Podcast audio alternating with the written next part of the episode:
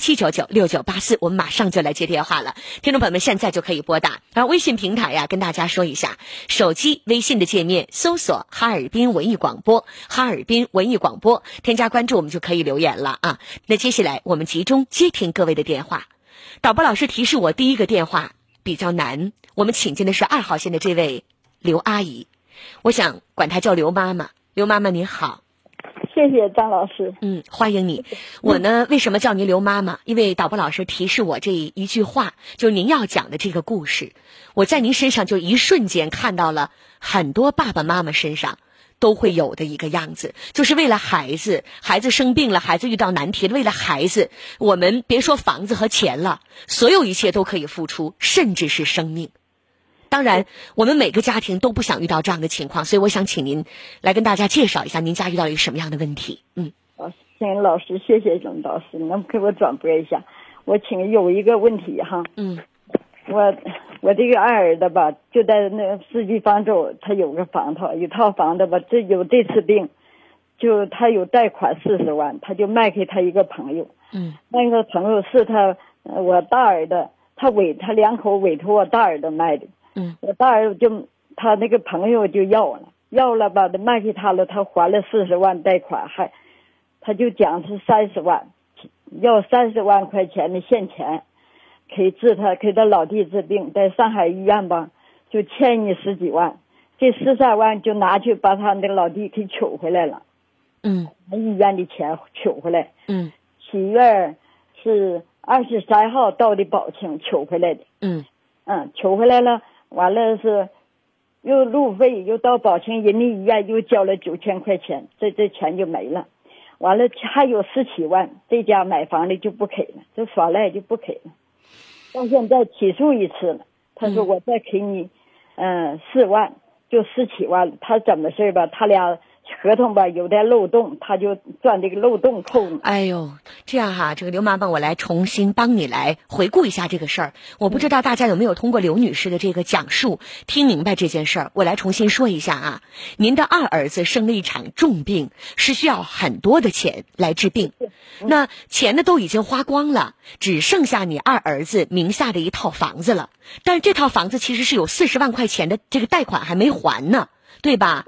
对对，所以呢，就是买房子的这个人是涉及到买房子的同时要帮你这二儿子，二儿子给银行要解贷，把这个贷款要给补齐，这房子不不是才能到手吗？是这个意思对吧？然后你的二儿子就委托你的大儿子两口子把这个房子卖出去，你的大儿子两口子呢是找到了自己认识的朋友，这个认识的朋友呢就花钱把你二儿子这套还没有还完贷款的房子给买下了，但是。房款没有付齐，先是把这四十万的这个房贷给解了，对吧？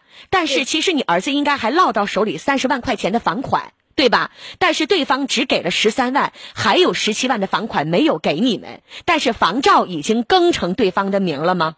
这是。对吧？这个事情我讲的来龙去脉就是这个样子，对吧？然后阿姨，这样我有两个问题想问啊。第一个，刚才你说了，说当时签订房屋买卖合同的时候有漏洞，您是否清楚这个漏洞是什么？这个漏洞吧，嗯，他呃说讲这三十万给三十万现金哈，嗯，这三十万现金他当时就给了十三万，嗯。十三万嘛，还有十七万，十七万他就打了这个条，十三万、三十万吧，没写什么合同，也没写什么遗嘱，嗯，又没写给你十三万，嗯，他他就欠了，写了一个条，打了一个条，说是还欠你十七万，就说这房款的三十万根本没有体现在合同上，只因为当时给了十三万，还欠十七万，他只写了一个欠你们十七万的一个凭条。对对对，所以你们在起诉之后，他再给了四万，就把那十三万给剩下那个十七万给密下了，是不是这个意思？就是里外里，他能够拿出来的证据，就是只能证明他还欠你十七万，因为之前给了十三万，所以再给四万，正好补齐十十七万。而之前的那个，就是他欠你的十七万，他给直接偷换概念换掉了。我这么说明白了吧？是这个意思对吧？那你们已经是通过司法关系第一次已经起诉了。起诉了，对吧？起诉是判你们是胜诉了还是败诉了？败诉了。那次吧，我儿子在那外面打工去，在那个地那那个打工那地方来的，他们拿的条，现在还有这个条。但是那个条只能证明他欠你十七万。对，所以之前给了十三万，他只能再给你补一个四万。嗯，那个十七万的欠条根本体现不不出来，他其实是一共欠你们三十万的房款，无论是买卖合同还是后期的后期的这个收条上都没有体现出三十万的字样。这个阿姨啊，真的是太难了啊！这个事情太难了，因为我们说了，法律是道德的最低标准。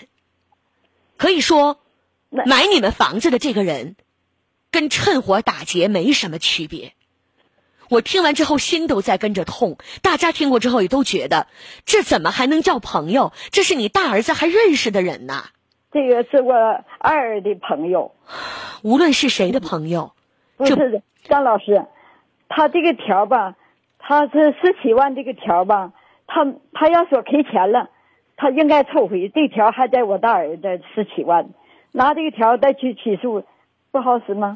阿姨不好使，啊因为那个证据证明只是欠十七万，而且后续给四万，你们是不是也写欠收条了？没没没有没四万没结，不是说再给你们四万吗？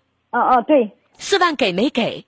没给，就是那四万也没给，他给他给了，那次打官司给我没没结，什么没结？就是现在一共给你们十七万了，对吗？一共给十三万，他的打官司时候吧，嗯，法庭说再给你四万，我就结了。对呀。啊然后他没给那四我万，对吧？没我没结这四万，对吧？这四万块钱法院判他应该给，然后这四万他也没给，对吗？对他给了我没拿，哦，就是他依法判的时候要判四万，然后您呢没要这四万块钱，因为你觉得这个事情他在骗你们，他们在趁火打劫，是这个意思对吧，阿姨？你你说这个条，他要说是赔钱了，他应该凑回去。他这条在我的，我在阿姨不是这个概念，你心急我理解，但是这个事情我跟你已经讲得很清楚了，在证据上，首先你们就已经吃了亏了，你们已经提起了诉讼，但是在一审上法院判你们输了，但是依据这个欠条上的内容，法院是判他再给你们四万，是按照这十七万来给的判宣判，我说的对吧，阿姨？对。所以依法来讲，他给你四万，他也要给，但是你们是没要，你们是拒不收取他这四万块钱，你还是原来这些证据，这个事情很难。不是很难，他这条在我们手里。在你手里也没有用啊！你之前起诉的时候条不也在你手里吗？起诉那时候还没拿去，我没说我儿子在山顶打工，嗯那时候没带这个条，嗯，没带这个条，跟你们最后的宣判区别也不大。拿去这条，那你要应该说还我十三万，你应该把条抽抽去，应该再重打条吧？这个不一定啊，你是这么认为？那他在抗辩的时候不一定会这么说呀，阿姨呀，人家说我忘抽回去了或者怎么样。这个事情具体来讲，我不知道你们有没有呃这个聘请律师，请了，聘请律师了对吧？啊，那现在这个欠条的事儿，你们有没有问律师呢？这都我大儿子办的，我具体我还不太了解。阿姨，你可能心急，这个不太了解。我给你个建议啊，我个人觉得，通过司法诉讼来讲，你们现在胜诉的可能性不大。嗯，嗯，这是我必须要跟您讲的。如果在法律上来讲需要帮助，您可以随时随地到孟凡旭律师事务所，无论你去找咱们经常连线的李秋菊律师，还是齐先锋律师、赵楠律师啊，都可以。菊雪萍律师、栾云律师都可以。你听见我说话了吗，阿姨？你就跟这几位律师讲，你说我是张静的听众，我想找你们来做法律咨询。无论你找谁，他们都会来帮您的。嗯，这是第一个，法律上对您提供的一个帮助和解答。再有第二个啊，有想问一下，你儿子得的是什么病？三次脑出血，现在是很危险的时候。我现在吧，他这个房子吧没给我给我钱，我又回来在这地方住的。嗯，现在就我们老两口，出出不去，回回不来。那现在你儿子是谁在照顾？我好像记得你给我打过电话。就在这种情况下，你的儿媳妇都没有抛弃，儿媳妇在外边打工，在挣钱，还要补贴家用养孩子。那一千五百块钱是吧？是不是儿媳妇自从你儿子病了以后，从来都没有离开，一直在工作，在挣钱，在打工，在养家，是不是您说的？我说，你听我说，嗯，他一共他拿了两千块钱，从有病到现在，这从那个走了以后出去打工，给我拿了一千五百块钱，每个月挣一，千五，还是他只有一千五？他一共给我我要了两次，给拿了两一千五百块钱，二月五号拿了一五百。嗯二月十五号又给拿了一千，我要的，我说给孩子给我儿子买药，癫痫药不吃癫痫臭。我记得上次您跟我说儿媳妇很好，一直在外边打工，是是吧？啊，是打工，他是打工，又给我儿子买吃的，又花一千来块钱。嗯，打工现在吧，我就说心里话，现在工作不太好，赶上这疫情，嗯嗯，也不太好找。你儿媳妇岁数也不小了，她可能工作不是特别好找，是吧？嗯，儿媳妇吧三十六岁。嗯嗯嗯，那现在还经常回家吗？他在上海，我们在上哈尔滨，他不回来，从走没没回来。他一直是在上海打工啊。嗯，是。那跟你儿子提过离婚吗？没，呃，没离过婚。从来没提过离婚是吗？他现在吧，离婚吧，离不出去呢。现在不是法律，现在离婚就这样是离婚，能离了吗？那是他自己不提，还是说法律约束的问题啊？现在法律不说是在这样情况下不可以离吗？嗯，咱先不说法律给不给离，我问的是您儿媳妇她自己的意思。他没提出来离婚。他从来没有跟您提过要跟您儿子离婚，是吧？是是是。孩子现在也是他带着吗？没有孩子。他们俩一直没有孩子啊？结婚多少年了？结婚十几年了，没有孩子。啊，好吧，你儿媳妇具体是什么样一个情况，我们今天就不再展开了。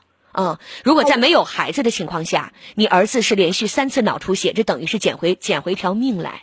那在这种情况下，就无论多与少，他没有提离婚，然后打工的钱呢，无论多少，他还能往回再寄。我觉得在某种程度上来讲，我们就先别提别的情感了。在这种情况下，我个人认为，只有父母亲可能才会没有任何计较的去回报，去付出，是吧？好的，阿姨，基本上跟您的情况聊的就是这些。我不知道您还想再问什么？嗯，还有一个情况挺困惑。嗯，他是在那个一七年，在那个补偿包的工程，他就为这工程上火脑出血。嗯，这那个投资了二百万，二百多万，现在一个钱也没要上来。嗯，现在就是我大儿那个饥荒拉的多了，天天我们说。就上我们家要账，可我两几件衣服都给我拿走了，我都没法回去，我也没法过了。现在我记得上次您跟我讲，呃，大儿子和儿媳也都特别好，在自己的这个弟弟生病了以后，大儿媳甚至都把自己这个嫁妆拿出来给这个小叔子在还钱了，是吗？对，嗯，是，嗯，我现在我我有家不能回，回去吧，都堵门要钱的，我没法回去。阿姨，您记得，您听我一句劝，我是您的晚辈。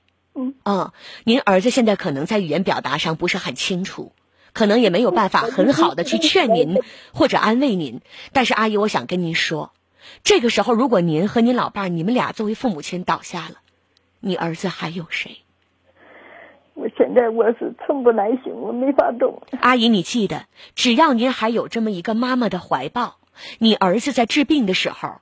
或者在难受的时候还能叫声妈，还能扑在您的怀里哭两声。张老师，他话不会说，是啊，不会吃，什么一切都不会，都是我给打流屎往里打。但是他心里是明白的，所以阿姨，我这个话呢，您呐，我就寻思五堂。您您听我掂量掂量说这个话好不好，阿姨？阿姨啊。好吧，法律上的事情走法律上的逻辑，今天我们就不再说了。法律援助和帮助我也跟您讲，您随时去。我只想跟您讲，爸爸妈妈现在对于您的儿子来讲，这两个身份是唯一重要的。是，就像您说的，他说不了话，但是他是清楚的，他是明白的。如果说现在这么艰难，还有一个爸爸妈妈在身边，但如果说您作为父母亲，你们俩都不在了，不好好去照顾自己。你的儿子该怎么去过活？我也没法，没法。所以阿姨保重好您的身体，然后把咱们今天的聊天的对话呢，可以转告您的大儿子。再有什么不明白的，我们可以在这我们之间再来进行沟通和交流，好吗？刚才说的律师叫什么名？我刚才提到的几个都行，李秋菊律师、赵楠律师、栾云律师、齐先锋律师都可以啊。大直街上的孟凡旭律师事务所。孟凡旭，孟凡旭律师事务所啊，好了，就说到这儿啊，真的是可怜天下父母心哈。老人曾经在上次给我打电话的时候就说过，说如果由他能来替儿子经历这一切，他都愿意。家里已经家徒四壁了，所有能够去抵债的都还债了，而儿子看病还需要其他的钱。法律上我们不说了，该怎么样去宣判、去总结证据就可以。但是我想说的是，这是他二儿子的什么朋友啊？呃，在这个时候，就人命都已经不一定能够保得住了，卖房子来求命，在这种情况下，房款还得欠人家，而且还得去钻这个牛呃钻这个空子，去抠人家这十七万。我真的觉得，患难见真情。这种所谓的朋友，所谓的酒肉朋友，在没有经历事情之前，你永远不知道对方到底是人还是鬼。我想说句话哈，这个世界上。锦上添花的人有的是，雪中送炭的没几个。他这个朋友，别说雪中送炭了，别说锦上添花了，不来拆墙扒墙，都算不错了。继续来接电话，零四五幺八七九九六九八四，欢迎后面的听友通过节目，我们继续来聊一聊，说一说您的故事。六号线，郑先生您好。啊。嗯，我是张静，电话接下来了。啊，张张张张老张静老师你好，我是张静，您好。嗯，我说说我我姑娘事儿。嗯。啊，我姑娘呢，要求要要要求我这整个房产的事儿。你你的姑娘要求你的房产？对，哎，我就一个人。嗯。呃，就是要求说是你占房占地儿了，告诉给给他，他平常日还不来看我，你这这事整的。凭什么呀？哎呀，你的房子你的地啊，你还活着呢，咱还有口气呢，他凭什么要求你来怎么处置你的房屋和地呢？就冲着这个要求，你也不能改呀。我我没改，你现在没改呀？那就对了，这没什么好犹豫的，吃一百个豆也知道腥了。我每天接这样的电话接多少啊？那我经常听。这样吧，哈，导播觉得导播老师提示我有一个事儿，您没说。呃，这个孩子，你的女儿从小跟你长大的吗？从小跟我没在一起长大。嗯，对，你是离婚三十年，对吧？对对对。嗯，你们为为什么当年离的婚啊？哎呀，当年嘛，人家嫌我穷呗。那结婚之前也不是撞天婚撞见的，结婚之前你什么经济水平应该知道啊？嗯。您今年才五十四岁，离婚的时候才二十四。嗯，对对对。那你多大结的婚呢？我二十吧，将近二十二十。过去老思想对吧？十九二十就开始张罗对象结婚了。嗯呐。嗯，那就是你们共同有婚姻四年时间，有这么一个独生女儿。离婚的时候是女方要走的孩子。对对对对对。对吧？你也没有要孩子的抚养权。那我问您一句话，就这么多年，虽然说。您没有作为父亲去尽陪伴孩子和教育孩子的责任，但是在经济上，您有没有付出呢？比如说对孩子的抚养费，这三十年你掏了吗？那我我肯定掏了。嗯，但这个只有您自己知道。嗯呐，我掏了。你掏了，那多长时间跟孩子见一次面呢？哎呀，见面的时间不太长。几年见一次？三五年吗？嗯，为啥呀？你我一我一去去，我老丈我老丈母娘呢，给孩子领走了。你是找不着孩子吗？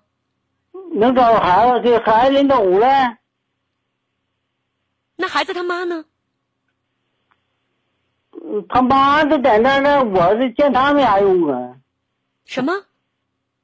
我说看孩子他妈没啥用啊。啊，是看孩子他妈没啥用。那这个孩子找不着，你也从来没想过其他的手段，也不看。我都我都寻思多少寻思，我说看孩子，我就看孩子吧，为了看孩子呢。嗯，我你喝了多少酒啊？今天晚上？我没喝多少酒。没喝多少是喝多少？半斤？两瓶？哎呀，没没没喝这酒，我这是说话吧，就是那那啥脑梗的意思。郑先生啊，就无论你喝酒还是没喝酒，只有您自己清楚。当时为什么说三五年才见一次孩子，也只有您自己清楚。就现在，我我如果要是问话，您愿意坦诚交流，咱们能说实话；如果您不愿意坦诚，我也没有办法去逼您说话，对吧？但是我就是觉得，您说的那些都叫借口，不叫理由。没有任何原因可以导致你三到五年见不着自己的孩子。当时的老丈母娘如果把孩子领走了不让你看，你有一万种方法可以做得到。比如说，我可以起诉，我有孩子的探视权，他们不让我看。或者变更孩子的抚养权方式方法多了。那公这也不知道，我就不知道起诉啊。嗯，所以说这些不是借口嘛，就是您自己在当年的时候也没有那么太想去见这个女儿。我就实话实说，因为如果你觉得离开这孩子不行，你一定要见，我想的不行，你是想用各种各样的办法都会能够见到自己的女儿，我真这么想。嗯，是好，对吧？嗯是不是？咱坦诚不？人眼看得到六十了，咱还不能面对自己的内心，承认个事儿吗？对对对对，对吧？哎离婚的时候你也没要孩子的抚养权，离婚之后你也没那么说张罗着必须要见孩子，所以半推半就的，对方也不怎么愿意让你见，你也就就坡下驴，反正我们就这么着了。三到五年见一回，也知道有这么个女儿，女儿也知道有您这么个爹，基本当时离婚之后到这样也就是这样了，对吧？你说这么多年呐，一直心中惦性啊。哎呀，嗯，好，那电电信不电信，只有您自己在心里清楚。离婚之后您再婚了吗？没有一直是单身，孩子他妈再婚了吗？再婚了。嗯，好的。那现在就是这个孩子过来找您，想让您把自己名下的土地和房子变更给他，对吧？对对对对。那我跟您来掰开揉揉馅儿，说后边的部分。前面您那一部分陈年往事了，说不说嗯其实也没啥用，因为孩子这么多年您没尽的责任也就没尽，啊，没见的面也就没见了，改变不了任何事情。现在就是这样，你自己要明确，这孩子跟你不亲，你们之间唯一存在的就是法律上的父女关系。对对对对吧？？嗯，那么如果以后你岁数大了，刚才我也问到了，你有没有再婚？我的意思就是你有没有别的孩子了？嗯嗯，我这个了解之后呢，我就要劝您一句，因为你没有再婚，你也没有别的孩子，你以后得涉及到自己一个人养老，对。所以房子、票子，啊，这些比你的女儿可能要重要，因为你们之间没有亲情，你们之间唯一存在的就是血缘上的关系。法律上认为，你到岁数大了，到要需要养老的时候，你的女儿得依法对您有赡养的义务。嗯嗯，你们仅存在于这样的关系，所以你的女儿对你以后，你觉得会不会好？就冲着现在就跟你要房子要地儿这个行为来讲，你觉得你们的感情会好吗？不会好，他会给你养老吗？嗯不会不会，那那那那来上我家了看我的，一句一个爹都不叫。哎呀妈，是啊，这就跟当年你也没见女儿是一样的，嗯对吧？你当年没有尽父亲的心，现在他对你也没有女儿的孝心，俩好没嘎出一个好来。嗯我说的很清楚了，这个没有什么纠结的了。啊，谢谢。百年之后如果有剩的，因为你没有别的孩子了，你到百年之后，可以按照遗嘱，比如说你自己愿意怎么分配怎么分配。但是在你现在还要养老又没有其他子女的情况下，出于个人的考虑，我认为你现在就赶紧把这个心放下吧。好吧，哎说到这儿了，再见。继续来接后面的电话，零四五幺八七九九六九八四。今天十八点，欢迎后面的听众朋友们接听后面的电话，八七九九六九八四。欢迎后面的听众朋友们，四号线，李女士，你好，哎，你好，嗯是张静吗？我是张静，你好，哎哎，你好啊，嗯张静，麻烦点事儿啊，您讲，那个问一个房改的问题。这个房子吧，是我老父母的房子，嗯房子没有证，完了现在吧，就是说给那个办证了，房改要要给办证，嗯完了我老父母已经去世了，去世嘛，但是我呃，我们现在有四个子女，有我哥，我呃我姐，嗯我还有我妹妹，嗯但是我我姐姐和妹妹已经去世了。嗯其实姐姐没有孩子，妹妹有一个孩子。嗯，完，我就想问那个这个份额怎么分？是两份是三份？你的姐姐和妹妹的孩子，呃，有一个没有孩子的是吗？对对对，没有孩子的妹，啊、没有孩子的那个，那就已经没有继承了。嗯有孩子的那个是替他的母亲来代位继承，嗯这样的话是应该分为三份为合理的。啊好，嗯还还有一个问题，嗯就是这个房子其中吧，我们嗯就是想改到哥哥的名下，嗯，嗯，就是那你们都需要去签字，对，就嗯需要签字。对，然后你那个妹妹的孩子也需要签字。哦嗯，不光是你哦和你爱人，你妹妹的那个孩子也是需要签字的。我和我爱人也去签签字去啊。你的这个继承现在走的是法定继承，按照我的哦理解来讲，法定继承配偶也需要签字。哦，嗯呃我跟你说这个情况，我们单位吧要求就是说，嗯嗯嗯，其中给一个子女的，你家里的自自己商商讨好了，其他人就是放弃放弃就是签字，你可以到现场来签，你也可以在家里头那种你们商量好了可家签字啊、嗯画押呀、身份证号啊。嗯但是这个事情我不知情，我在另外一个城市，单位就把这个证证明就开出来了。我认为他这个东西是不是他伪造了？他怎么能开出来呢？我没明白，这个房子是改成你哥的名字，你是同意的吗？呃，因为我我不知道这个东西，我我没有同意。就是你不同意改成你哥哥的名字，嗯、假如改成的话，就是我们还得商量这些份额、这些东西什么的。我明白。就是现在你要说的是不是不同意改成你哥哥的名字？同意的前提是要商量好，呃，各自来讲，就比如说改成你哥哥的名字，你哥哥应该给你按照份额是多少钱，这房子的造价是多少？那我这一份，比如说平均分成三份儿，假如说这个房子值一百万，那我这一份就是三十三万多呗，对吧？那么改成我哥哥的名字，我哥哥是不是应该按照这个份额给我相应的钱款，我才可以签这个放弃继承的这么一个协议书？你是这个意思对吧？对对对那，这个怎么能涉及到你的单位呢？呃，这个房子嘛是我们单位的宿舍。嗯，你看这个事情咱要说清楚，因为你这来一句你单位我就糊涂了啊。对对对，我把这个给落下了哈，嗯不好意思。没事儿没事儿，就没有通过你，你也不知情的情况下，对吗？对。那你怎么？么签的字儿啊？嗯，不知道啊，完我就认为他是那个，就是他们伪造的吧。你本人如果没有签过字还不知情，怎么可能呢？这个法律程序走不了啊。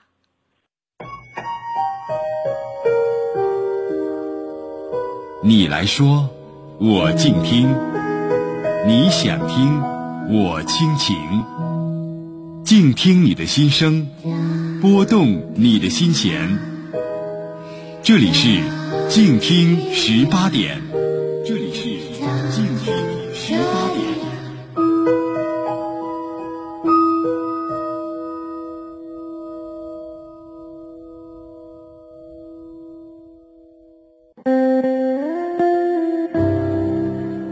宁静的心态去承载压力，以坦然的胸怀。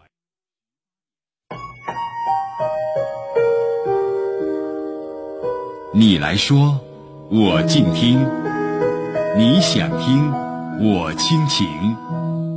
静听你的心声，拨动你的心弦。这里是静听十八点，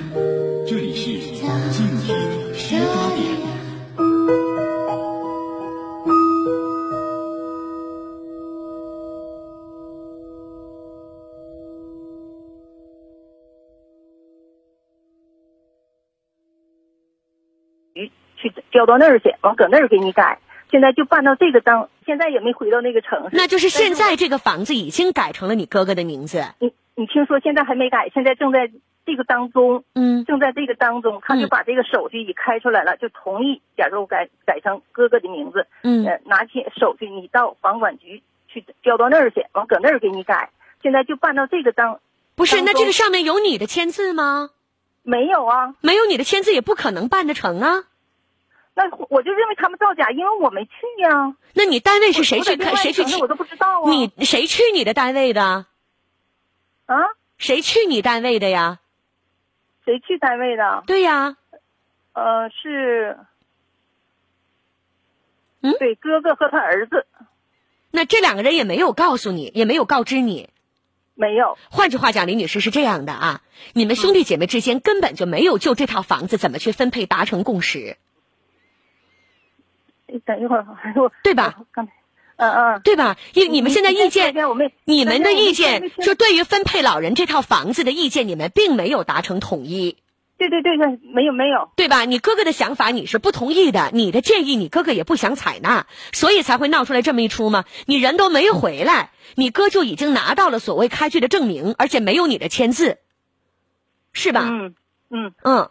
但是李女士这里边啊，呃，之前嘛，我们根本不知道这个房改，只是说他呃房改了，就是听同志说的房改了，房改但是得得到这来签名，嗯。但我们同意改我哥的名，嗯。我们同意，嗯。但是得一签签名，我们一打开这个时候同意，哎，你你签你开走了，我哥和他儿子去已经开走了，嗯。但嗯是我哥这个人吧是那种就是有点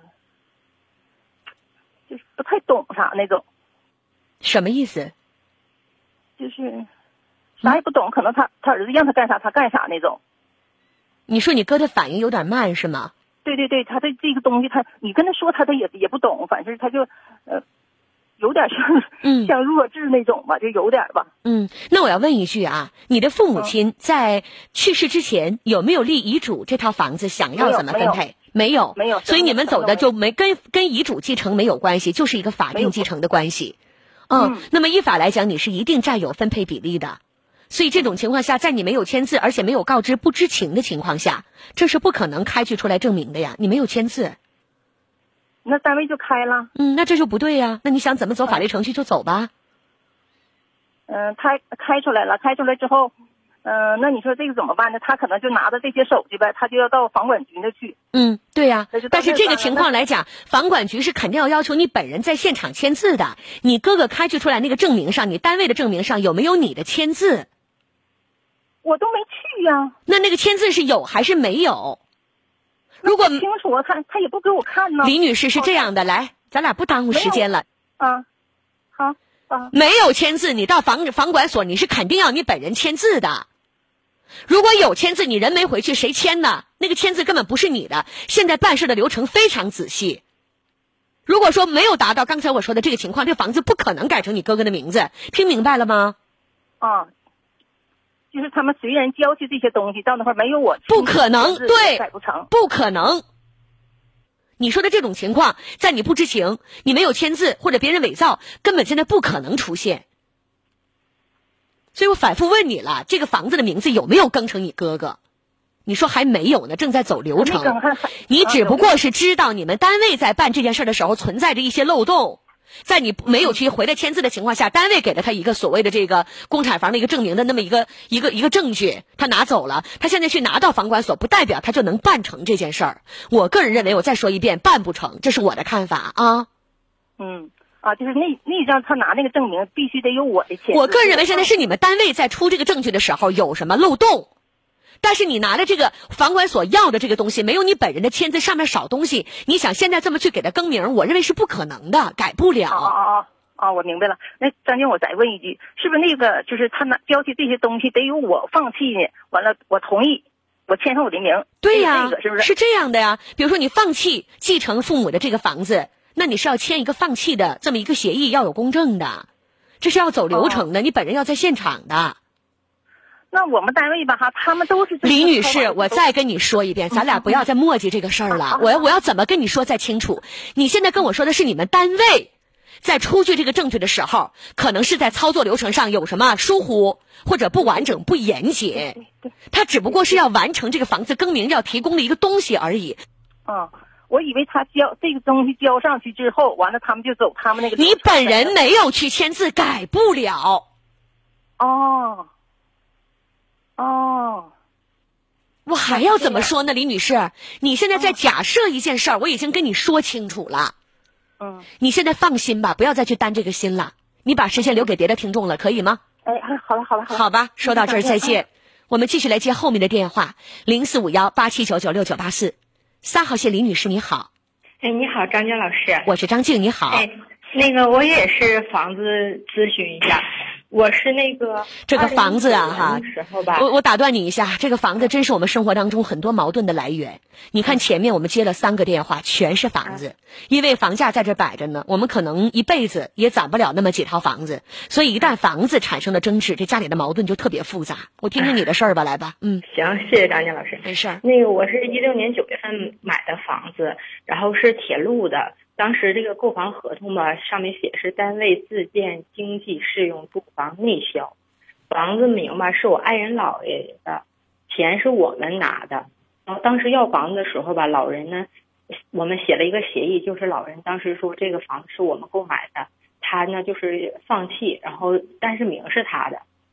然后呢，我们现在想过户，但是房产证一直没出下下来。嗯，然后老人还有个后老伴儿，我就想我们这个情况应该怎么办呢？哎呦天哪，你这个太复杂也太专业了，一下子把我给问住了。嗯谢谢，因为我们这一档情感节目，如果说这个问题吧跟房产相关搭边儿的，我还能简单的聊一聊；但如果涉及到这么详细的一个问题，太难了。嗯，因为你这个是要专业的法律，呃，专业的一个房产的从业人员，恐怕还得再捋一捋，才能跟你说清楚该怎么去处理。嗯，所以首先第一个，您太高看我了，这个问题我没有办法给你一个我认为特别完整的一个回答。但是按照我的理解来讲啊，你首先这个是一个经济适用房，对吧？对对吧？啊，那么这个经济适用房，首先是你们掏钱买的，对对，因为你们你们你是不购买经济适用房的标准的，对不购买的，对吧？这个经济适用房说白了，你没有购买的资格，嗯而你又想说实，我说的就实在点，你想占这个便宜，啊是对吧？你想要这个便利的条件，所以你替老人出钱嗯买下了这一个经济适用房，对就铁路自建的这个经济适用房。那你用的是谁的条件？是姥姥的是吗？对是姥爷的，是我爱人姥爷的，姥爷的，你爱人的姥爷的，对吧？嗯，对。那现在姥爷呢？这个房子经济适用房的名字还是你姥爷的啊啊，你爱人的姥爷的，但你爱人的姥爷现在还有个后老伴儿，对他们结婚多少年了？呀，那得有挺多年了，嗯，那这个房子也是在他们结婚之后，你们才花钱用老人的名额买的经济适用房，对吧？是是这意思，那现在这个证还没有下来，对，对呀。那现在你的问题是什么？就是说我要是说呃走继承啊或者什么这样可不可以？走继承，嗯，走继承的话，你也能继承一部分，不能百分之百继承，除非是对方同意。那对方如果同意的话，那我们是需要公证啊，还是对方如果同意的话，走继承有两种继承方式，一个是法定继承，但是走法定继承这危险太大了，嗯对吧？走法定继承的情况下，就得是跟这个房子产生继承关系的所有人都要签字放弃。老人在的时候可能都答应好好的，但老人如果不在的时候，你没有办法控制别人的心，最后怎么变，对对对吧？？所以你要走继承，就只能走遗嘱的继承。啊，遗嘱继承对，遗嘱继承就老人写定遗嘱，你爱人的姥姥和姥爷两个人一起写好这个遗嘱，就是他们百年之后，他们名下的这套经济适用房只给你们两口子来进行继承。啊，那需要他这些就是子女签字吗？遗嘱的话不用啊，啊，就是老人和不用老伴儿对，遗嘱不用，只要他们老两口签字就可以。啊签字就可以。那我也不需要那个上公证处去。如果再加上公证，法律效力是最强的。我建议你们再去公证一下。公证是这样的，张晶老师，他因为公证处说我们这个合同吧不是这个商品房，嗯，而且还没有房照，所以说他们呢就是说，如果不能公证的情况下，老人单独写一个遗嘱也是生效的，写遗嘱，遗嘱本身就生效。嗯啊，那张军老师用找证人什么的吗？就是要是立遗嘱的话，嗯，遗嘱的同时，如果你们想采取录像的方式，可以找一个没有利害关系的第三人，也可以。啊嗯。啊，嗯，行，这样基本就了解了。然后我再给你提个醒，姑娘，哎因为这是你跟你爱人结婚之后，你们婚后的共同财产拿出来，来用老人的条件买的经济适用房，对吧？嗯那么这其中就有一个问题，老人在指定继承的时候，是只写你爱人，还是要写你们夫妻二人？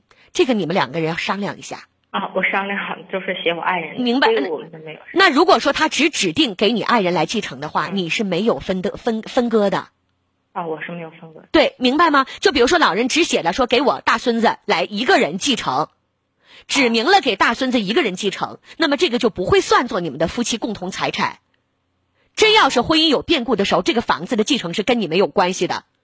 啊，谢谢。这是我多说一句啊，啊，行，谢谢张老师，你添麻烦了。没事儿，好吧。说到这里，再见。嗯谢，谢还好，我算是给能给你捋一捋啊。啊，行，谢谢 不客气，再见。每天晚上我们都是十八点到十九点三十分准时为大家直播。请进下一位是三号线的吴先生，你好，哎，张佳老师你好，你好欢迎你愿意听你的节目。谢谢你。你那个主持节目那个说话的速度非常快，那个我以后再慢点儿，抱歉啊。不是，我就就说这快是好，我是这个意思。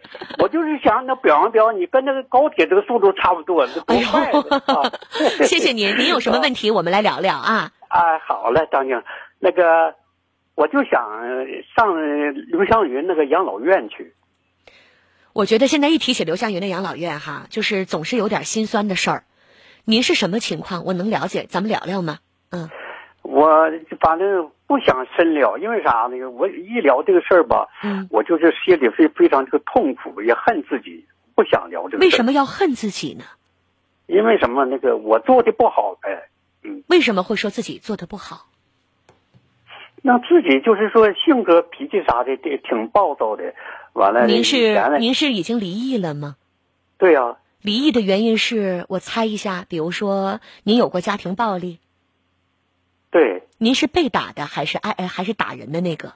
我是打人的，你那时候打你前妻，对，严重最严重，您下过啥手？没下过死手没没没没没怎么太严重。那没怎么太严重也不行。对，嗯，那是啊，嗯，您是从您是从啥时候意识到自己打人不对的？这离婚以后这么多年，就是说这反思自己呀、嗯，是不是？我我大胆的猜一下哈，我问一下吴先生，离婚的时候你们有几个孩子？两个孩子，两个孩子是不是一个都没在你这边？前头一一个我我俩一一一个，嗯后期的他没经过我的同意，又把那个孩子又又是那个呃呃这个要过去了。没经过你的同意是怎么要的呢？就是那个就是单方面就是那个呃是起诉的是是怎么的？就是说像像离婚是那个另一方没在跟前，他就那个叫变更抚养权。啊如果他是起诉的话，那就通过法院要求变更孩子的抚养权，啊对呀、那个就不用经过你的允许了，那是法院判的。就就就就这个意思。嗯，那他也是怕你在打孩子。那这么来看的话，其实你的前妻是个很好的人。是我现在后悔也没有用了。那孩子都不在你身边，嗯、那基本是多大开始，那身边就没有孩子了？孩子十来岁还是几岁大？嗯十多岁了，嗯，两个孩子从十几岁到现在，跟你还有联系吗？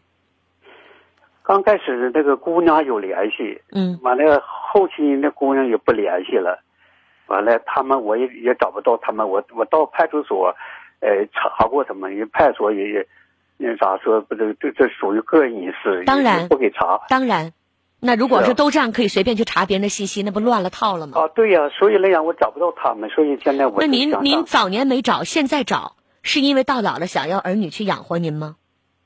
我不是那个意思，我咋的？嗯我就想最后看他们一眼，给他们点钱，完了表表我的心意。我我要是觉得，如果我觉得如果说你的儿女想要钱的话，可能早就跟你联系了。我觉得，你欠缺他们的不是钱，你是欠他们一份父爱吧。那那倒那是倒是啊，呃肯定是就是说他们认为，呃，我欠了他们的父爱，对但是我所以这个这个用钱是改变不了的，吴先生。我反而劝你这个钱呐，你自己留着，因为依据目前的情况来讲，你的儿女想要去，就比如说你想让你的儿女去尽孝，去养给你养老，我觉得这个除了依法去起诉要求他们去养老之外，恐怕你很难让他们自发的、发自肺腑的来给你养老。你觉得对吗？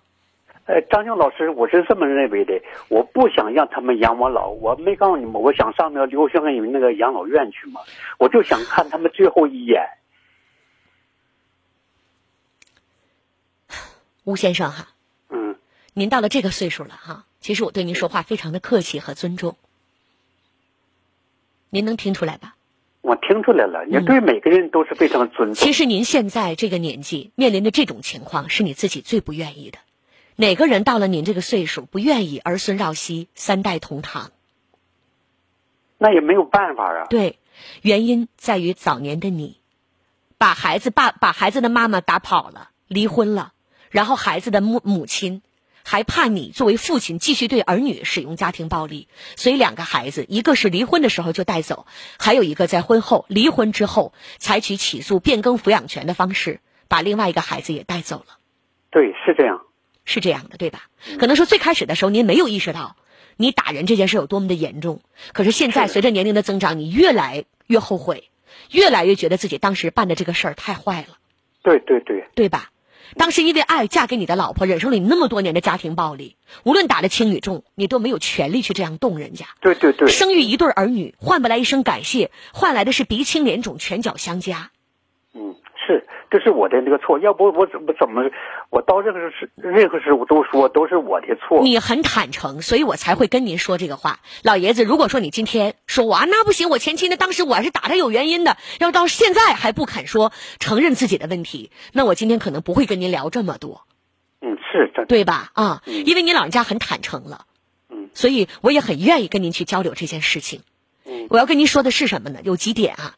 第一个，你说现在哪怕肠子都悔青了，你前妻跟你也没有关系了，但是你的子女却因此因因因为你的家庭暴力，他们没有享受过真正的父爱是什么样子。而且就在你们没离婚的那个阶段，你的儿女也是在一个家庭暴力的环境里长大的。回想起自己自己的童年，他们能够想起的都是自己的爸爸会打妈妈，是这样的一个家庭环境。这对于你儿女的影响和教育来说，是影响一辈子的。孩子不像小，你说离婚的时候都十来岁了，他们清楚的会记得你是怎么样对待他们的妈妈的。对他们都懂事的，都记事儿。对，不用他们的母亲去教啊，你这个父亲有多坏，不用说，孩子耳濡目染，眼睛看得见，每天经历的都是你对他们的母亲怎么样去拳脚相加。对，所以才会有现在这种情况。对呀，我罪该万死嘛？没告诉你们。别别这么说话，别这么说话。嗯，人无完人，就是你现在真的意识到这个问题了。我觉得，你和你的儿女去缓解这个矛盾还是有机会的。嗯嗯，那么这个机会是基于什么样的一个条件？你们再来恢复这段感情关系，千万不要以你想让孩子以后给你养老作为条件。不能，不能。如果我知道你不能，但我必须说，你千万不要给你的子女有这种感受。多年不联系，现在邦邦一联系，就是为了养老，这种感受会让他们加倍的不接受你。嗯，我我这次我为什么就是说，呃，我有这个这个那个想法，就见见他们就是最后一面，给他们点钱呢。我告诉他们了，我我就是想从我说说我的心里话，就是说以后吧，我不超他们要一分钱。到老了也我不需要他们养活，因为啥？我有退休金，我可以到那个养老院，我可以呃，就是说过晚年的生活，这么意思。嗯，我不指他们那个养我老，因为啥？这不可能养我老。哎，不不不，不是这样的啊，老爷子，我要是如果跟你说完之后，你还是理解到这个样子的话，那咱就没有意义了。哦，我要跟你说的就是，你们如果能够恢复联系，这当然最好。我没有任何一个人会盼着说你到老了之后，到最后跟你联系的人也没有，到最后就给你养老的人都没有。我不希望看到这一点。虽然说年轻的时候你做父亲或者做丈夫不够格，但是你到这个年纪了，而且有这样的一个坦诚的态度，老爷子，我更愿意看到的是，你们父子和父女之间能够冰释前嫌，不光是为了你，更多的是为了你的子女。我为啥这么讲啊，老爷子？一个孩子去恨自己的爸爸，你知道得多难受啊！如果他们在心底里边跟你能够去化解，能够去原谅，能够去逐步的一点一点恢复你们之间的亲情，这一点对于你的子女来讲，心里会舒服的。难上加难呢。我就说这些吧。啊，哎，刘湘云的电话是幺三七九六三个零八三三。幺三七九九六零。幺三七九六三个零八三三。啊，幺三七九六三三个零，幺三七九六三个零八三三，啊，幺三七九六三个零三三三，对，呃，八三三，啊，八三三，好记住了是吧？啊，吴先生，啊、我可能有点絮叨了，但是我必须最后再跟您说一句，啊，恢复感情的基础是不要以任何目的为前提，没，我没有任任何目的，坦诚、真诚。对这个才是唯一能够恢复这段感情的基础，嗯，对吧？您尽您的努力，能恢复最好。实在恢复不了，就哪怕您自己单方面见面了，说了自己想说的话，了却心愿也可以。千万不要带着一定的目的性，到时候你的子女只能更恨你。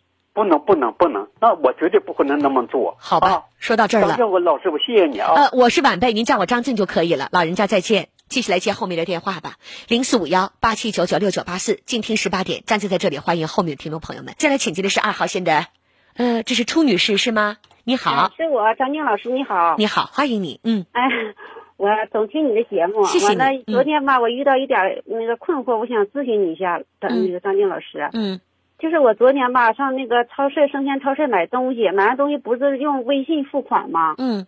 付完款之后就弹出一个页面，说的那个赠送茅台酒，你说我吧也是手欠，我就给点了。点了之后呢，就是他让输入什么，就是那个那个具体的家庭住址，我就输入了。嗯。完结果就写的提交没成功，就是没没就一直没没没领成。嗯。完我就我也没在意，我就回来了。回来了吧，今天呢就有个那个人就给我打电话了，他说你那个茅台酒已经订购成功了。嗯。完了你要收到之后呢，就给我们做做宣传。当时我还挺那啥的，我说行，谢谢你。后来他又说啥呢？他又说那个，嗯，那个啥，他又说那个，嗯，什么快递费，就是让我给，就是假如说酒免费，快递费你得掏。对，是这意思。嗯。但但是他说呢，那个说那个一百九十八，我说这快递费怎么这么贵呢？我就感觉是一个骗局。那还用感觉吗？啊，我就有点害怕了，害怕了吧？我当时我就完了。他跟我说这话的时候，我就我说我说那个我说这酒我不要了。我说那个我我说你我说我也你也别给我邮，我也不要了。嗯。后来我就说完这话，我心里有点害怕，我就给电话挂了。嗯。挂了之后呢，我就寻思寻思不对劲儿，完我又给他打过去，结果打这个电话是个空号，是个座机，就是四位数。他们那种都是一些网络电话，它是虚拟号，你打不回去的。啊，那怎么办呢，张老师？我也没什么怎么办的。贪小便宜吃大亏这事儿，从小到大咱老人都教育过，对吧？嗯，那这个事儿其实就等于你没吃这一切，也长了一智了。还好你最后寻思过味儿来了，对吧？嗯嗯，对对对，就是我觉得你这电话打的挺好的，也提醒我们收音机前的这个所有的听众朋友，我就想提醒一下，对，千万千万别说一时糊涂了，就是贪个小便宜，我们再吃个大亏。这天下哪有免费的午餐，哪有天上掉下来的茅台酒啊？就说是呢，我手也太欠了，我过后我寻思，哎，咱别说自己手欠，别这样说，人都有弱点，人性都有弱点，这个世界没有说完美的人，啥毛病没有的。您别张嘴闭嘴就说自己是手欠又怎么着？嗯，骗子首先。他们用这种行为想要去骗人钻空子，首先错的是他们，对吧？首先，其实这本来就是一种骗局，但是有一些人可能他就当时没寻思过味儿来，尤其是我们有些岁数大的人，老人家可能七十多岁、八十多岁了，特别单纯，所以有的时候可能就被这样的一些人给骗了。我在这里提这提醒几点啊，第一个，刚才咱说了，这世界上没有免费的午餐，对吧？凭啥那茅台酒一瓶好一千多就免费给你啊，对吧？然后第二个，大家记得啊，第二个一定要记得，现在如果遇到这种情况了，你要寻思过味儿了，千万不要像你这样的说，我在私人跟他去产生什么纠葛，没有意义。尤其那个电话，我再说一遍，你看到的是他打过来的一个座机，但是事实上他都是用一种网络的电话方式去打出去的。就等到你再打回去的时候，这是一个不存在的号码，对，空号，那个号都是一个虚拟的号，它不是真实存在的号码，明白吗？啊，嗯。再有第三个啊，如果说你想说这个事情，我想有一个这个结果，我不想让他们再去骗别人，你可以采取，比如说打这个呃幺二三幺五啊，或者说通过这个网络报警的这种方式，也可以有下一步的处理。这是仅仅给您一个参考和建议啊。当时就没寻思过味儿来，没寻思过味儿。我们就还是那句话，千万不要觉得这个小便宜我能贪得着，没有这样免费的午餐。贪小便宜吃大亏，以后这种事儿千万不能再再操作了。好了，谢谢你的电话，说到这儿再见。好了，谢谢张姐好，不客气，我们继续来接后面的电话吧。今天十八点，张健在这里欢迎亲爱的听众朋友们。蓝云给我留言说：“哎呦，这是一个。”啊，特别让我不知道该怎么去说话的一个一个微信哈，我跟大家来分享一下，听众朋友给个给个意见吧啊。来云呢给我留言说，呃，静姐你好，我呢结婚已经两年了，我觉得我的婆婆呀特别的坏。呃，我一直跟他就处理不好，呃，这个两个人之间的关系，我想呢跟您说说具体的一件事儿。呃，我婆婆呢是偶尔到我们家来，周末的时候，比如说像今天，我们会吃个团圆饭，有的时候是我做饭，有的时候是我婆婆做。那今天呢，她就拿出来我家冰箱里的虾，呃，做了一个水煮虾，结果端上桌的时候，我一尝啊，这个虾放的时间长了，味儿就不是特别的好了。我就说这个虾扔了吧，结果我婆婆就说一句：“哎，别扔啊，还能吃。”呃，你妈不是明天得来吗？呃，尝尝看能不能留到明天了。哎呦，这个话说完之后，我就觉得她怎么这么坏呀？她都吃出来了，有点哈了了，那个味儿，就是那个虾明显就不新鲜了。我们都没吃，她竟然说我妈明天来要留给我妈吃。我不明白我妈妈哪儿惹着她了。现在不仅是跟我关系不好，对我妈也是这样指桑骂槐的。我不明白她到底为什么这么坏，我该怎么样去对待她呢？请张佳老师给我一个解答。哎呦。我我真的觉得姑娘啊，她不至于说能当着你的面说要把坏了的虾故意留给你的妈妈吃。我觉得这句话她可能真的是无心的，就可能真的不是特别有意去说的。当然，我欢迎你呢，可以再补充一些细节，好不好啊？听众朋友们，您是？怎么看这个事儿的？刚才这姑娘说这句话哈，哎呦，我也不知道该怎么去说了。我是希望这个姑娘啊，能去再补一些细节。她也说了结婚三年，但是她没提有没有孩子。我也不知道她跟婆婆之间的这个矛盾是由于看孩子产生的，还是什么原因产生的。她说每个周末呀，婆婆基本都会到她的家里来，就是吃顿饭。有的时候她做饭，有的时候婆婆做。结果这个虾呀，她就觉得不太新鲜了，呃，就想要扔。她婆婆不让她扔，她婆婆就说了：“你妈妈明天不是要来吗？啊，让你妈妈也尝尝，给你妈吃一吃。”然后我们这个姑娘就受不了了，她觉得你看这个虾，我觉得已经快要坏了，就不是那么太新鲜了。我都不吃，你也没吃，你要留给我妈。她觉得是婆婆坏，想要说这件事该怎么去处理，怎么去对待和她的婆婆相处。听众朋友们，这个事儿您是怎么看的？您是觉得像这个姑娘说的，她婆婆是坏，是故意的，还是像我所说的？欢迎各位来留言啊，包括拨打我们的直播间热线，我们可以给这个姑娘来出出主意。直播间的热线正在开通的是零四五幺八七九九六九八四八七九九六九八四，这是我们的直播间热线。你来说，我静听；你想听，我倾情。静听你的心声，拨动你的心弦。这里是静听十八点。这里是静听十八点。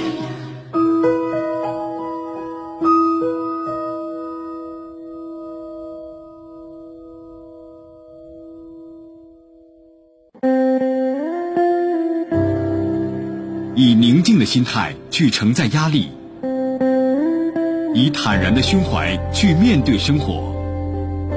困惑与迷茫，伤痛与惆怅，张静为你解答。为你解答，请继续收听《静听十八点》。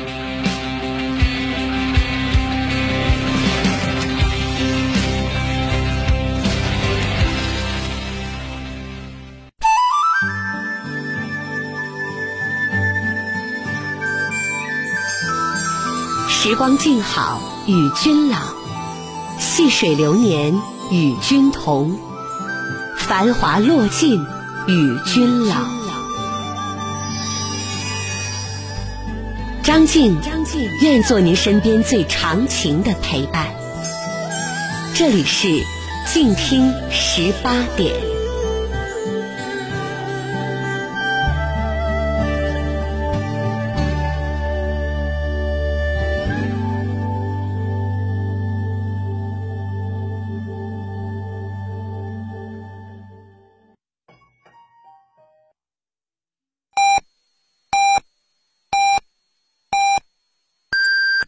现在是十九点，最关键的时刻，在这样的时刻，我们需要耐心等待，满怀信心的去等待。相信，如果耐不住寂寞，你就看不到繁华。听 FM 九八点四，城市上空最有爱的声音。爱的声音。以宁静的心态去承载压力。以坦然的胸怀去面对生活，困惑与迷茫，伤痛与惆怅，张静为你解答。为你解答，请继续收听《静听十八点》。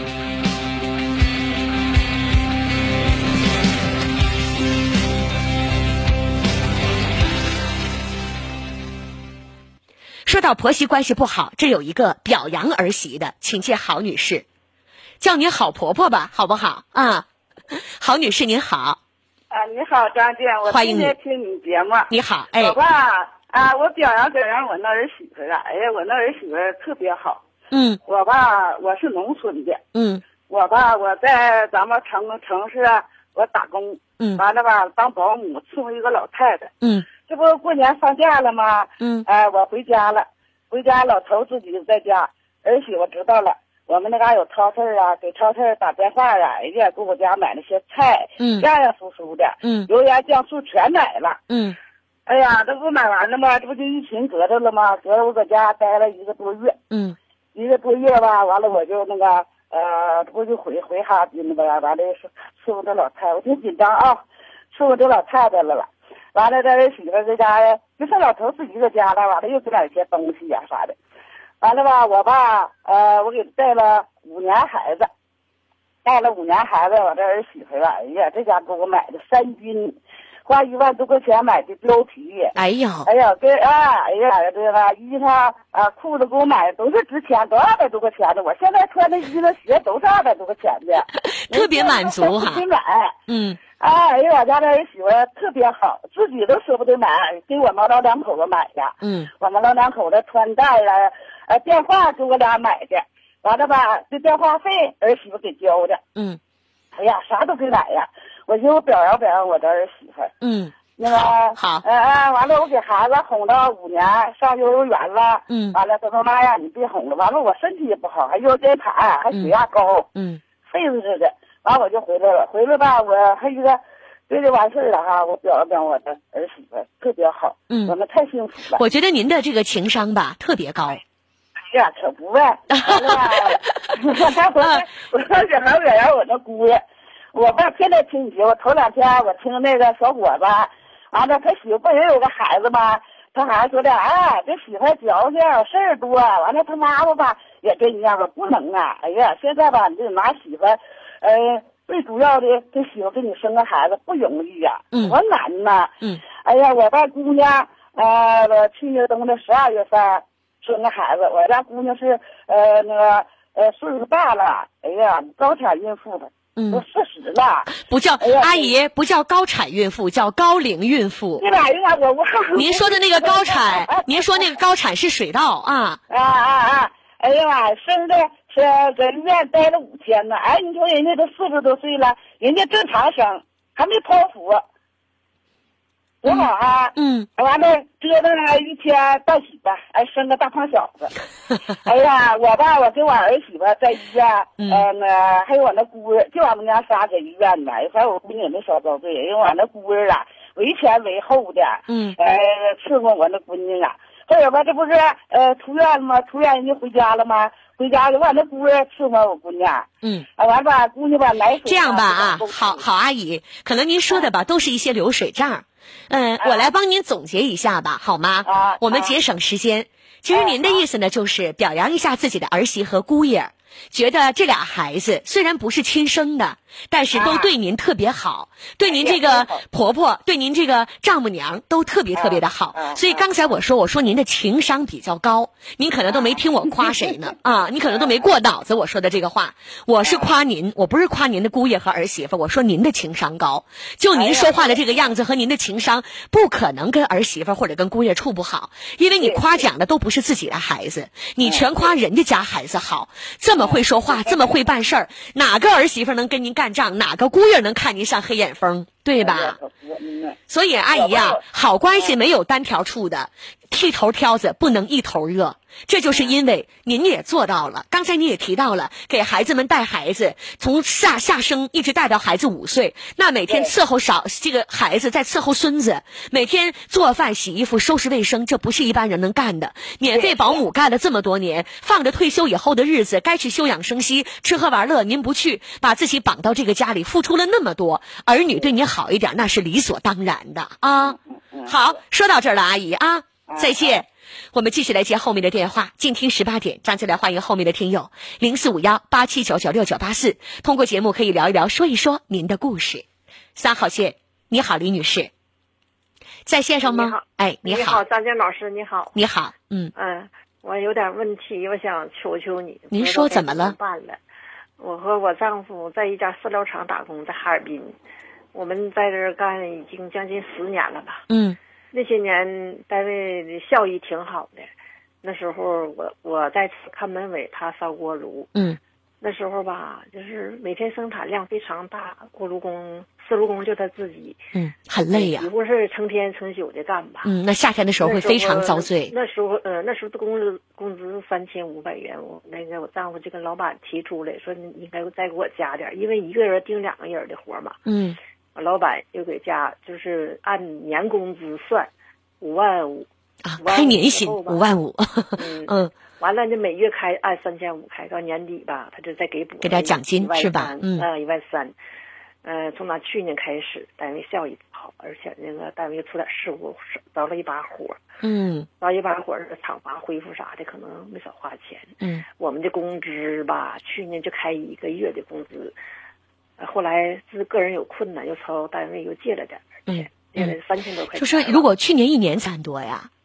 去年完了开一个月工资，我俩是五千一百块钱，完到。春节回家之前吧，借给我五千块钱。嗯，完了那个回家之前，老板也没说什么，我们都放春节小年那个那天都回家了。等我们春节，这不就有疫情了吗？前几天老板才给我家那个打电话。嗯，他说的让他调到别的厂子去，别的厂子老板是一个，他只是一个一股三个人合伙一个股，是个油厂，嗯，需要四路工。嗯。完了，我家他去了，当时我们什么也没想，完我就跟回来了。嗯，他要出不在我的跟前了，我寻给他收拾收点衣服。嗯，老板，我跟他老板一起回来的，回来吧，别人上我那屋来说，他说你这东西呀，往回收拾，可能挺费劲的啊，我就听出来话了。哎，我说你这什么意思呢？他没说，他跟老板关系挺好。后来我我跟我家那我丈夫说了，我说什么意思？我说你不行，你问问老板嘛。是不是把咱俩这算辞退了呢？辞退了，你到春节回放假之前应该给我们个交代，还欠我们那个十个多月的工资呢，是不是？嗯，必须得有交代呀。他说这个效益不好，我也没办法，每年这产量就下来了。嗯，那也就是说，呃，就告知你们，就等于是辞退了，对吧？对。所以就是现在还欠你欠你们多少钱的工资？呃，年年底补那工资七万多块钱。嗯。去年。效益不好，这个，那你效益不好，你已经承诺有这个承诺，也这个咱先不说了，李女士啊，这样那个细节说的都没有用，咱们就说主要的主要的这个事儿哈，就是你们两个人已经是正式也被通知辞退了，从这个过年之前那个时候到现在也不再回到那里去上班了。他没正式通知我，但是已经再也没叫你，基本就等于是这个情况了，对吧？我现在在厂子呢，但是呢，人家我这看见了，每天晚上我这看大门，每天都是我关大门，现在不用我关大门了。我现在在门尾住了呢。嗯，那现在让你干嘛呀？我他没让我，也没说让我走，也没正式通知我。但是呢，我还想，我必须得得听老板给我通知。另外，你欠我工资，是不是应该有个交代呀？所以说白了，其实你就是怕自己走了之后，这工资黄了，你想彻底弄干净之后再从这儿走，对对，是这个意思对吧？因为实际上他也听我说话，实际上来讲，他也不给你安排工作了。对对吧？也没有给你安排工作，是你现在没有主动走，就你一直在这儿。其实你在这儿的目的就是害怕，真的从这儿走了以后，欠你们两口子这七万多的工资就彻底黄摊儿了。你是想把钱拿到手，把关系彻底解决掉，干干净净、利利索索的，不以后不留后遗症的，然后就从这儿离开了，不就是这个意思吗？是，对吧？啊，所以现在还还有一个问题，嗯，他把我家那个把我丈夫吧支到别的厂子，别的厂子是他的股份，他还说。没辞退，没辞退，但是那，工资不归他管。不是，李不对，李女士，你听我讲，你讲的这个太复杂了，跟我要跟你解答的问题没有关系。嗯嗯嗯。无论是他是不是辞退，你们俩不不在他这干了吗？想？对。不也不想在这干了吗？咱说的是这个事儿。对。对吧？你确定的告诉我，是这个意思吗？对，是这个意思。对吧？你们俩不是已经决定不在他这干了吗？你没走的原因不就差他欠你工资吗？对，所以这个事儿跟他告不告知你没有关系。就算你现在主动提出辞职，他也不应该欠你之前的工资。我说明白了吗？对对对，对吧？所以你现在跟我说的那些是没有意义的，什么这个口头承诺，什么这个分红，你说的那些一点关系都没有。就是他现在欠你们这些工资，你想主动这个辞职是可以的。你辞职和之前欠你这个工资之间没有关系，你不用害怕这个。我可以跟他。关键是他，我一提工资事儿吧，他就说没有钱。单位现在确实就是没有钱。嗯，是没有钱，没有钱，嗯，是没有钱。这个我也知道，对吧？因为你之前也讲了，有钱的时候他对你们还可以，嗯，对吧？所以现在再好的关系，你们也是雇佣关系，要彼此明确自己的位置。你们不是相处的亲戚啊，说我互相再帮个忙，好的时候你多分我点，不好的时候都是亲戚里外的，帮帮就拉倒了。欠我钱不欠我钱的都无所谓，谁家也不是。去干这个的，因为你们本身是一个雇佣关系，条件好的时候多给你分点儿，那你们付出的也不少。作为老板，他也多挣了。那条件不好的时候，让员工跟着去说去承担，这个是不对的，对吧？你们也没有入股，你们也不是合伙人，说多挣了都分股，少挣的时候你们也跟着承担风险，不是这样的。你是出一份力就挣一份工资，对吧？所以现在涉及到一个具体的问题，在这之前你们有没有签订约定好每个月的工资是多少？这个每约定的就是都是口头约定，每月工资三对吧？你没有一个明确的一个约定，没有纸上对，没有纸上的。那么每个月发工资的时候是发到银行里还是发现金？现金。都是现金对吧？那现在这种情况下，你就要创造一些证据了。我教你啊，你创造一些证据，就是能证明你们之前就一直约定每个月是多少钱的工资，到目前为止他一共欠你多少钱？你要有这样的一些录像、录音，你要创造一些证据，因为落到白纸黑字上，我估计他不会给你签这个字。嗯嗯，让他去落实到白纸黑字上，留下这样的证据，我估计他不太会去做这个事儿。所以现在你们就想一想，我具体不教了，就是用什么样的一些情景和办法跟他去接触或者去交流的时候，说话的时候能够留有一些录音，能够证明他确确实承认，一共是在多长时间内欠了你们从什么时候到什么时候，一共是多少钱的工资，最好是留有这样的一些证据，能够被法院采信的。那么这个证据拿到手了之后，你可以告诉他你有这样的证据，如果能够给钱。啊，或者说他现在没有这个没有闲钱，你们可以约定，比如说写一个白纸黑字的一个欠条，就说他现在欠你工资是多少钱，大概是什么之前能够归还。如果能落到白纸黑字也这样的这个欠呃欠条，然后让他给你一个还钱的一个时间，你们可以约定一下。但如果说这样他都不肯做，这种情况下的话，我建议你们哪怕拿着不是纸质的啊这样的证据，哪怕拿的是录音，哪怕拿的是录像，就是拿着这样的证据，也可以通过诉讼的方式来保留你们要债的权利。我说明白了吗？啊，说明白了，基本就是这样了啊。嗯，哎，好，说到这儿，再见。我们继续来接后面的电话，零四五幺八七九九六九八四。静听十八点，我们正在直播，每天呢都是十八点到十九点三十分准时呢，欢迎大家来关注收听我们的节目。抖音里您搜索我的方式是主持人张静这五个字，弓长张女字旁加一个青春的青。我再说一下，弓长张女字旁加一个青春的青，主持人张静这五个字，抖音里可以找到我。直播间正在为您开通的是零四五幺八七九九六九八四，有哪些？困扰、烦恼、想要解决的心事、想要倾诉的故事，通过节目，咱们继续来聊一聊。我在这里等候着您的电话。刘先生你好，你好，张老师，欢迎你，刘先生，请讲。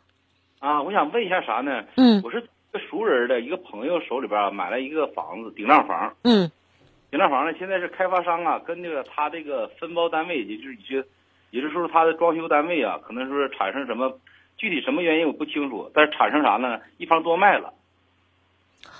哦，嗯，产生一多卖是啥呢？现在啊，呃，第一次开发商就告告这个，他们现在已经强行入住这个房子了，就是也买这套房子的另外一个房主已经入住了，是吧？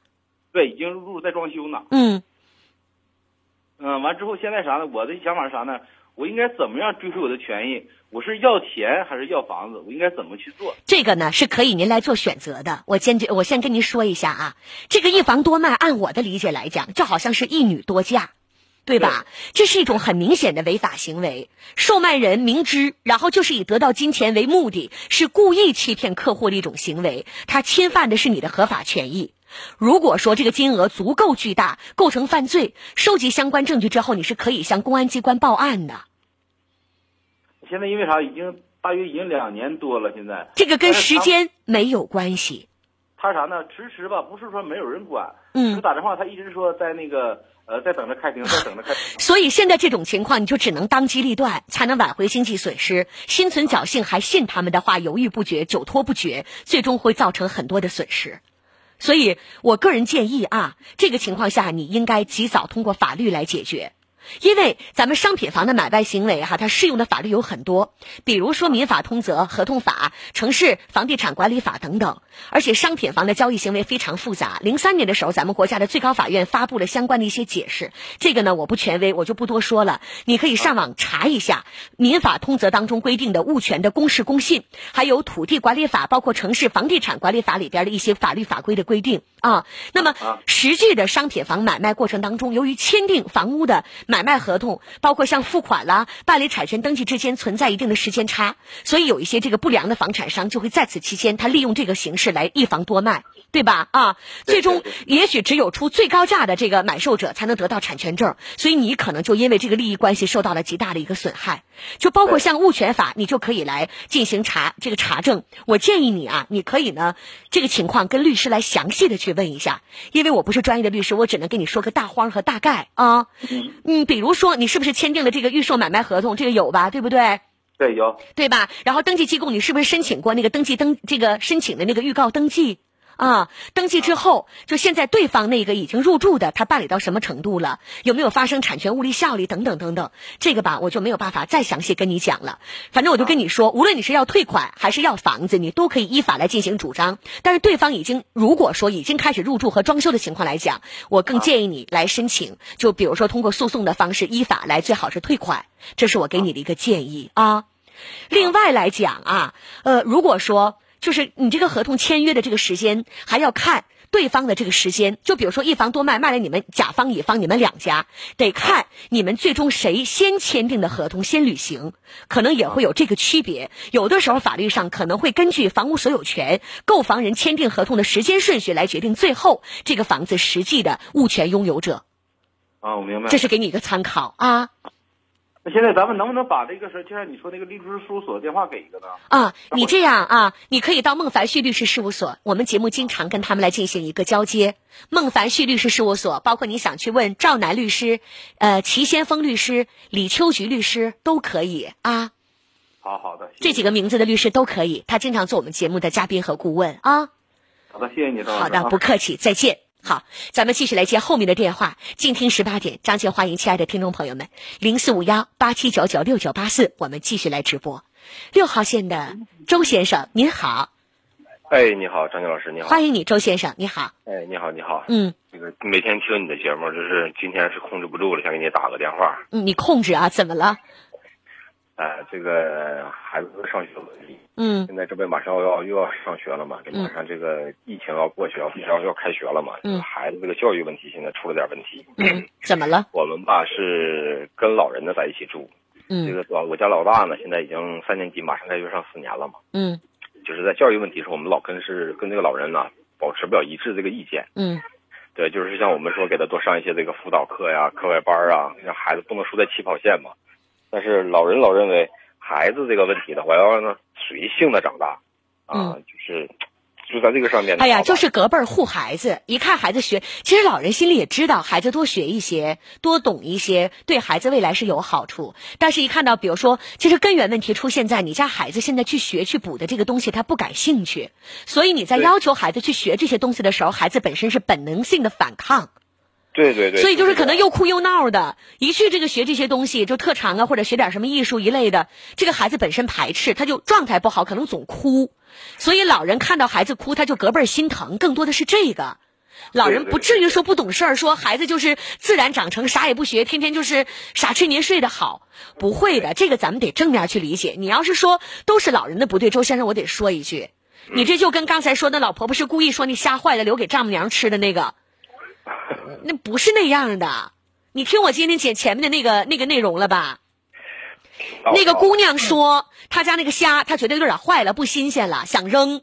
婆婆就说：“你别扔，你妈明天不是来吗？你妈明天也吃。”她就觉得婆婆是坏，我就说婆婆是不会说话。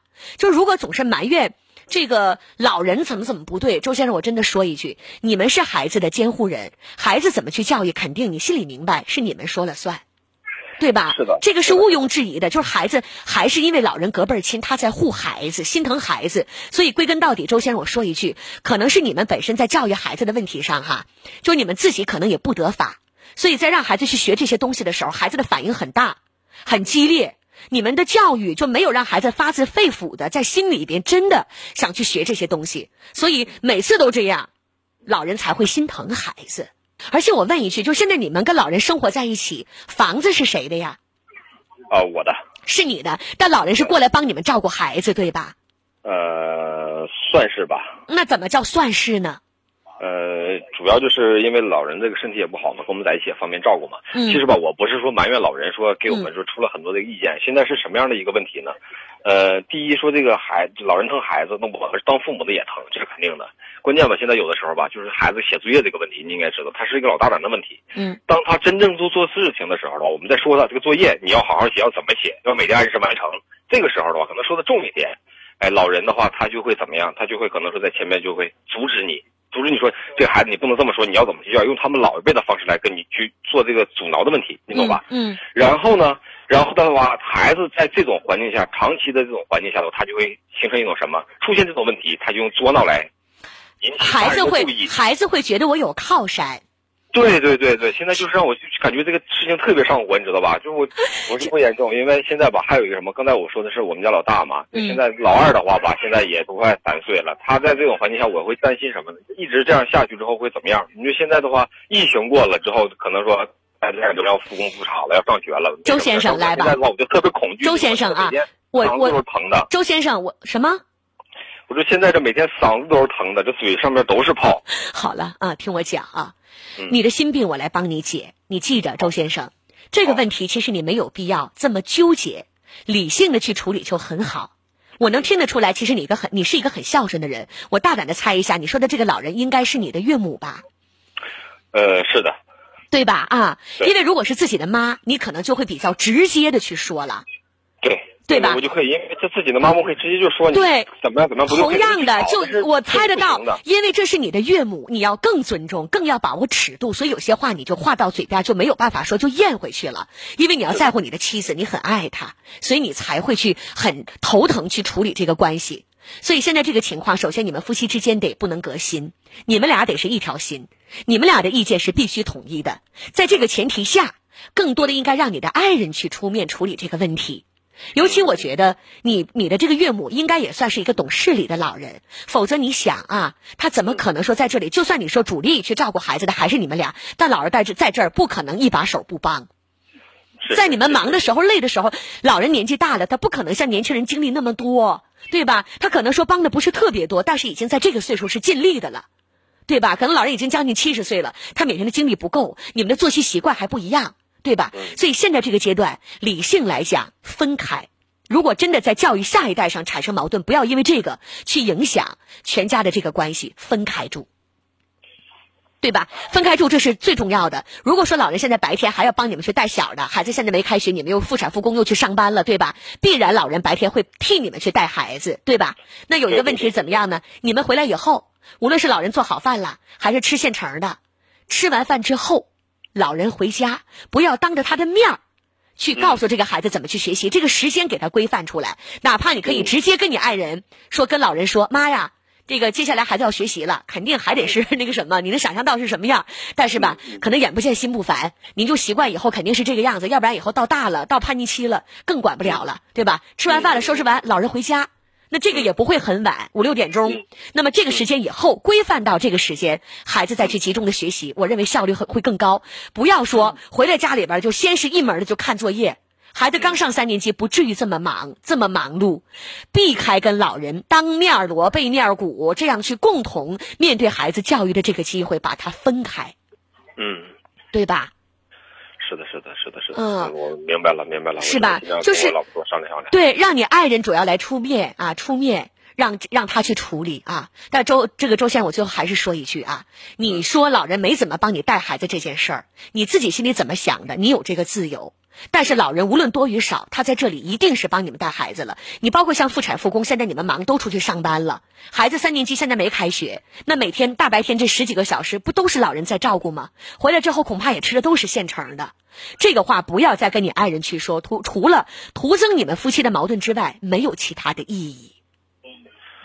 好，行，谢谢张静老师。是吧因为我吧也是，我也是考虑到这一点，就是怎么说呢？就是首先孩子这边的话，我是不想放松；第二的话，这种状态我也了解，老人为我们做了很多，所以说嘛，就是要跟您去进行看看怎么能够解决一下这样的。不要再去埋怨真的已经是这种焦头烂额了。否则你会让老人有一种什么感觉？卸磨杀驴，照顾完了，你嫌我这个嫌那个了，老人护的不还是你的孩子吗？咱们正确的去理解这件事儿，还是因为爱的角度才出发的，是吧？对对对对对，因为这个之前吵过一次，说过，我就不是说吵，可能就是话说到那边，可能说可能双方都感觉有点这个，呃，有点争议了。人老人也回复我的这个事情，我真的是没有办法回，回说去去去怎么说，去跟他去抗衡这个事情。人家说了，我照顾的谁的孩子，他姓你的姓。你当当你在这个家里，我们我都不知道怎么说了。当你在这个家里讲理，你认为会产生争执的时候，那就不要去讲，因为每个人都有自己的理。从你二人的角度出发，你的角度出发，包括你这个岳母的角度出发。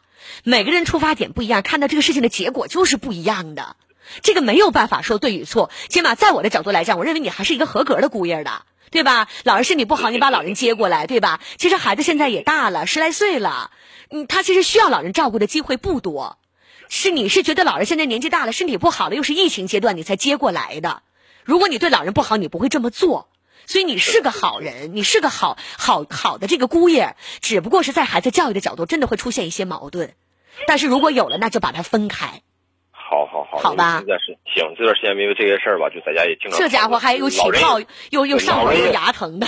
老人也很上火，所以说赶紧吧，就是从我们年轻人的角度来说的话，赶紧跟老师这儿沟通沟通。谢谢你的理解啊。嗯，好了，说到这儿啊，再见。哎，好好，再见啊，好，再见，再见。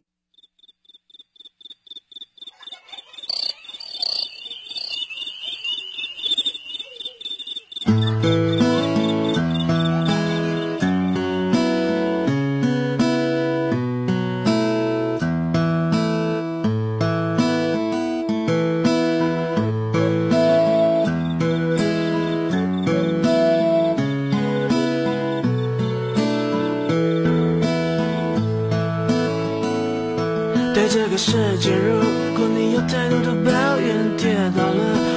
该继续往前走。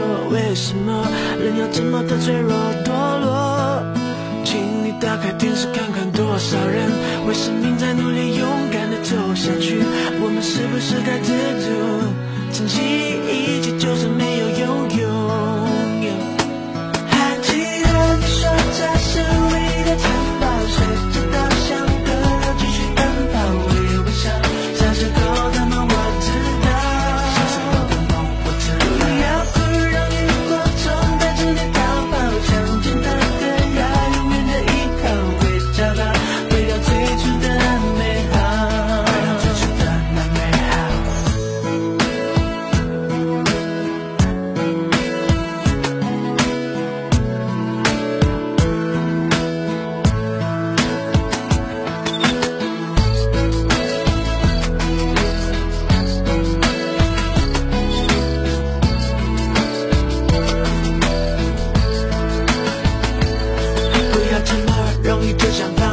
像我说的，追不到的梦想，我根本不就得了？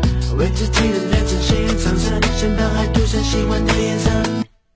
下一个吧，功成名就不是目的，让自己快乐快乐，这才叫做意义。童年的纸飞机，现在终于飞回我手